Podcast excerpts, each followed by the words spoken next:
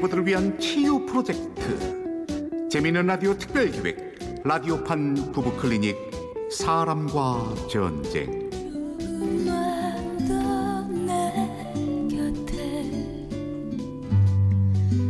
제78화 이혼의 자격 일부.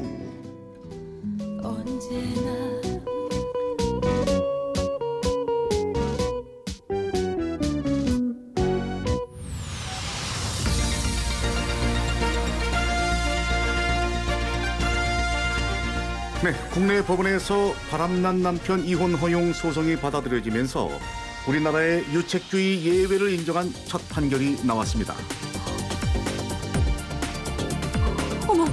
여보!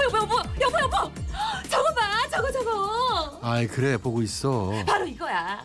이제 우리도 진짜 부부가 될 수 있다고. 아유, 뭐 이미 20년 넘게 같이 살고 있는데 새삼 부부 타령은. 어머, 당신은 내가 그동안 곰 같은 형님 때문에 얼마나 속이 터졌는지 몰라서 그래? 24년 동안 우리 철룡이 호적에도 못 올리고 얼마나 서러웠다고. 이참에 당신 정식으로 이혼해, 응? 그랬다. 본초를 두고 지영과 살림을 차린 양락. 벌써 24년이 흘렀지만 본처인 방글이 이혼을 해주지 않아 둘은 지금껏 내연 관계일 뿐이었다. 뭐라고? 이혼? 그래요. 아유, 이제 그만 버티고 이혼해줘요, 형님. 판례도 나왔다는데 재판으로 가봤자 형님은 불리하고 그냥 좋게. 강산이 두 번이나 바뀔 시간이 지났는데도 자네는 20년 전이나 지금이나 한결같이 뻔뻔스럽네. 어머, 형님. 그런 눈으로 볼 거 없어요. 난 형님 생각해서 말해주는 거라고요. 형님이 이혼 안 해주면 어차피 그이가 이혼 청구 소송할 거니까. 이 분리수거도 안 될 것들. 어머, 무슨 표현이 그래요? 우리가 무슨 쓰레기예요? 할 얘기 다 했으면 가봐. 어쨌든 난 분명히 말했어요. 지영이 다녀간 뒤 방글은 답답해졌다.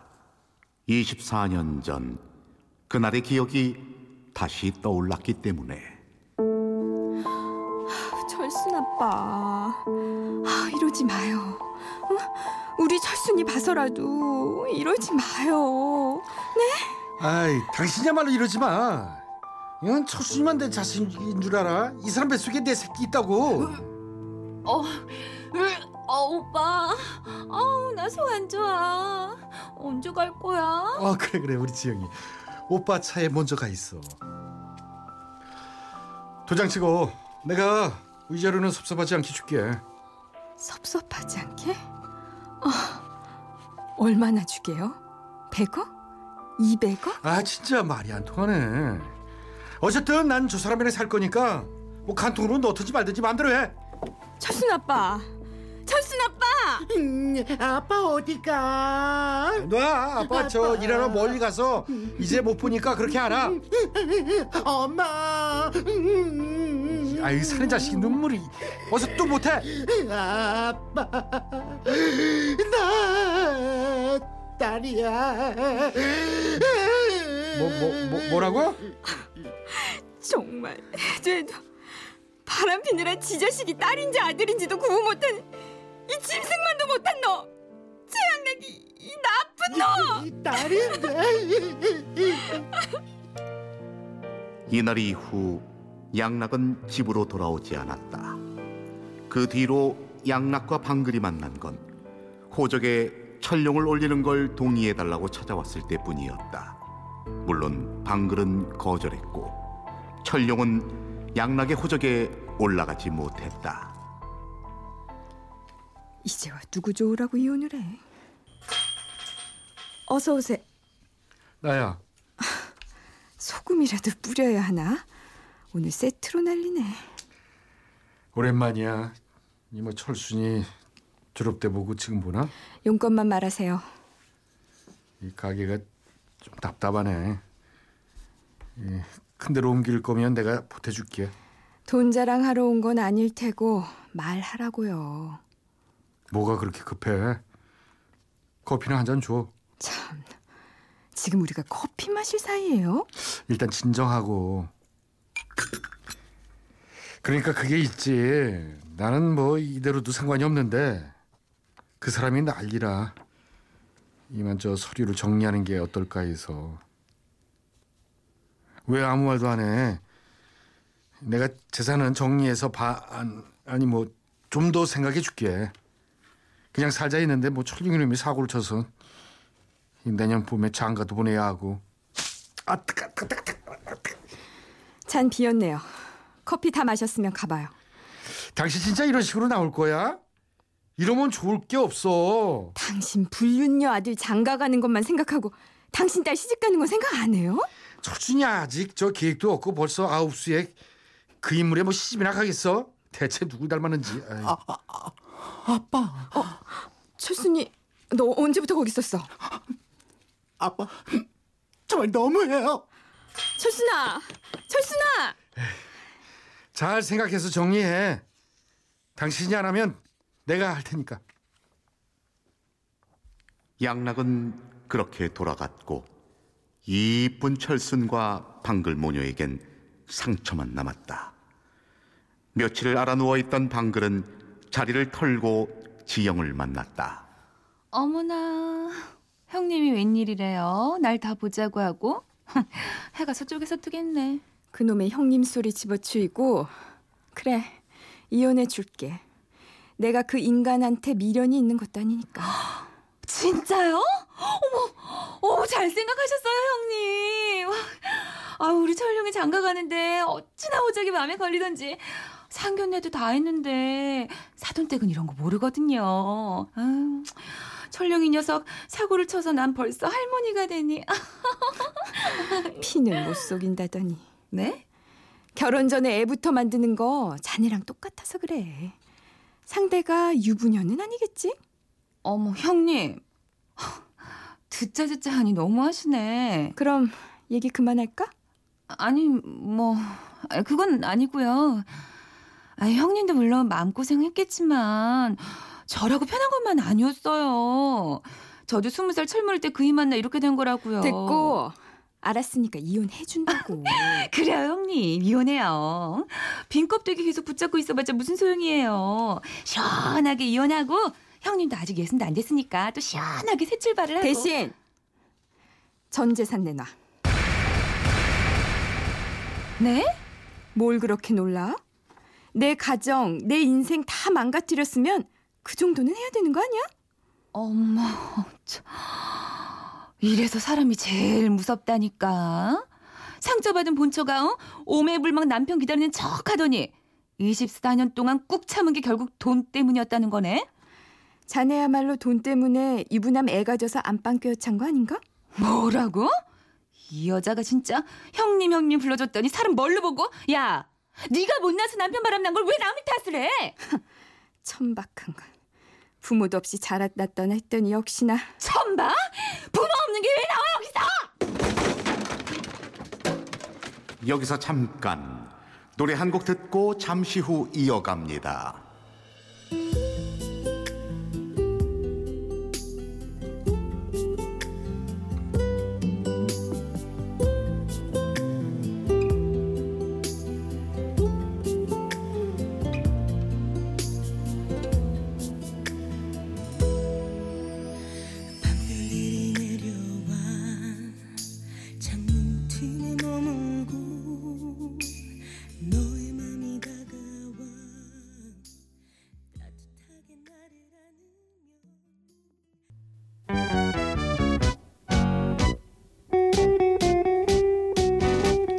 제78화 이혼의 자격 2부. 본처인 방글은 24년 전 바람난 남편의 내연녀 지영을 만나 전 재산을 주면 이혼을 해주겠다 했고, 두 사람의 대화는 결국 몸싸움으로 번지면서 양락이 달려왔다. 뭐하는 거야 두 사람? 그만들 못 둬. 아이고, 이 애들도 아니고 동네 챙겨서 진짜. 이러려고 그렇게 가까이에 살림 차린 거 아니었나? 아유, 늙어가면서 부끄럽지도 않아? 진짜 부끄러울 사람이 누군데요? 세상 사람들한테 물어볼까요? 그래, 다 내 잘못이지. 내 잘못. 내가 잘생겨서 내가 잘나서 둘이 서로 나를 차지하겠다고 이러는 거 아니야. 알아. 이제 노망이 났네. 근데 이제 그만 좀 하자고. 어? 24년 동안 남으로 살았으면 이제 나 좀 놔줘. 어? 그러니까 전 재산 내놓으라고요. 저봐 저봐. 여보 아주 돈독이 올랐다니까. 싫으면 이대로 살던가. 뭐야 당신? 나한테 아직 미련이 있는 거야? 늙어서 돌아오기라도 바라는 거야? 진짜 노망났네. 병원 가봐요. 더 늦기 전에. 아니면은 이혼해줘. 아들놈 장가 보내기 전에 정리해달라고. 우리 철순이는 어쩌고요? 난 철순이 시집 보낼 때 아빠 없이 못 보내요. 내가 뭐 때문에 여태 참았는데? 그놈의 딸들 그만 우려먹어. 이 막말로 아들놈이 제사 지내주지 딸이 지내줘? 아빠. 깜짝이야. 아저씨 누구예요? 누구긴. 아빠 딸 철순이 제사 못 지내주는 딸. 아유 이렇게 덥냐? 아유 볼 때마다 놀라워. 아 철순아 네가 어떻게 여기? 됐어 엄마. 가자. 우리 집에 가자고. 철순아. 어쨌든 위자료 위한 법 법적으로 계산할 거고 이혼 준비해. 분명히 말하는데 못 태어난 누구 좋으라고 이혼을 해? 당신이 이혼을 말할 자격이 있어요? 하면 하는 거지. 자격은 법원에서 줄 거고. 맞아. 법이 왜 있는 건데. 법원이 공평하게 응? 뉴스에 나온 것처럼 이혼시켜줄 거니까 각오하라고. 알았어? 각오? 당신이 뭔데 우리 엄마한테 큰 소리야?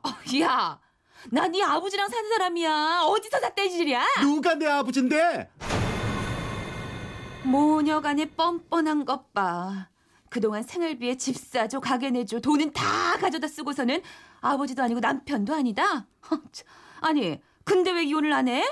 결국 돈 욕심 때문이네, 돈 욕심. 이 돈벌레들. 뭐야? 돈벌레? 어머머, 야! 열이 안 나? 어머머머, 얘 좀 봐, 이봐. 여보! 그만 둬, 제발 좀! 유순아, 괜찮니? 어, 괜찮아? 엄마. 세상에, 코피잖아. 괜찮아, 엄마. 내가 이 정도면 저 여자는 어떻겠어? 여보, 내 앞니, 여보, 내 앞니. 내가 이 꼴을 보고 살아야 하나? 결국 시대의 막장 코미디를 찍고 만 두 가족. 하지만 양락과 지영은 방들에게 계속해서 이혼을 요구했다. 형님. 우리 여자 대 여자로 얘기해요, 네?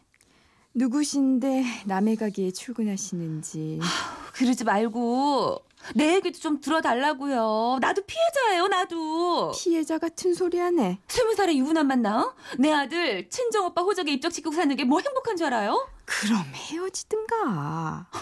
내가 헤어지면 다시 형님이 데리고 살 것도 아니잖아요. 미쳤어? 내가? 철순이 결혼이 마음에 걸리는 거라면 그이가 해준대잖아요. 청소하게. 그만 가봐.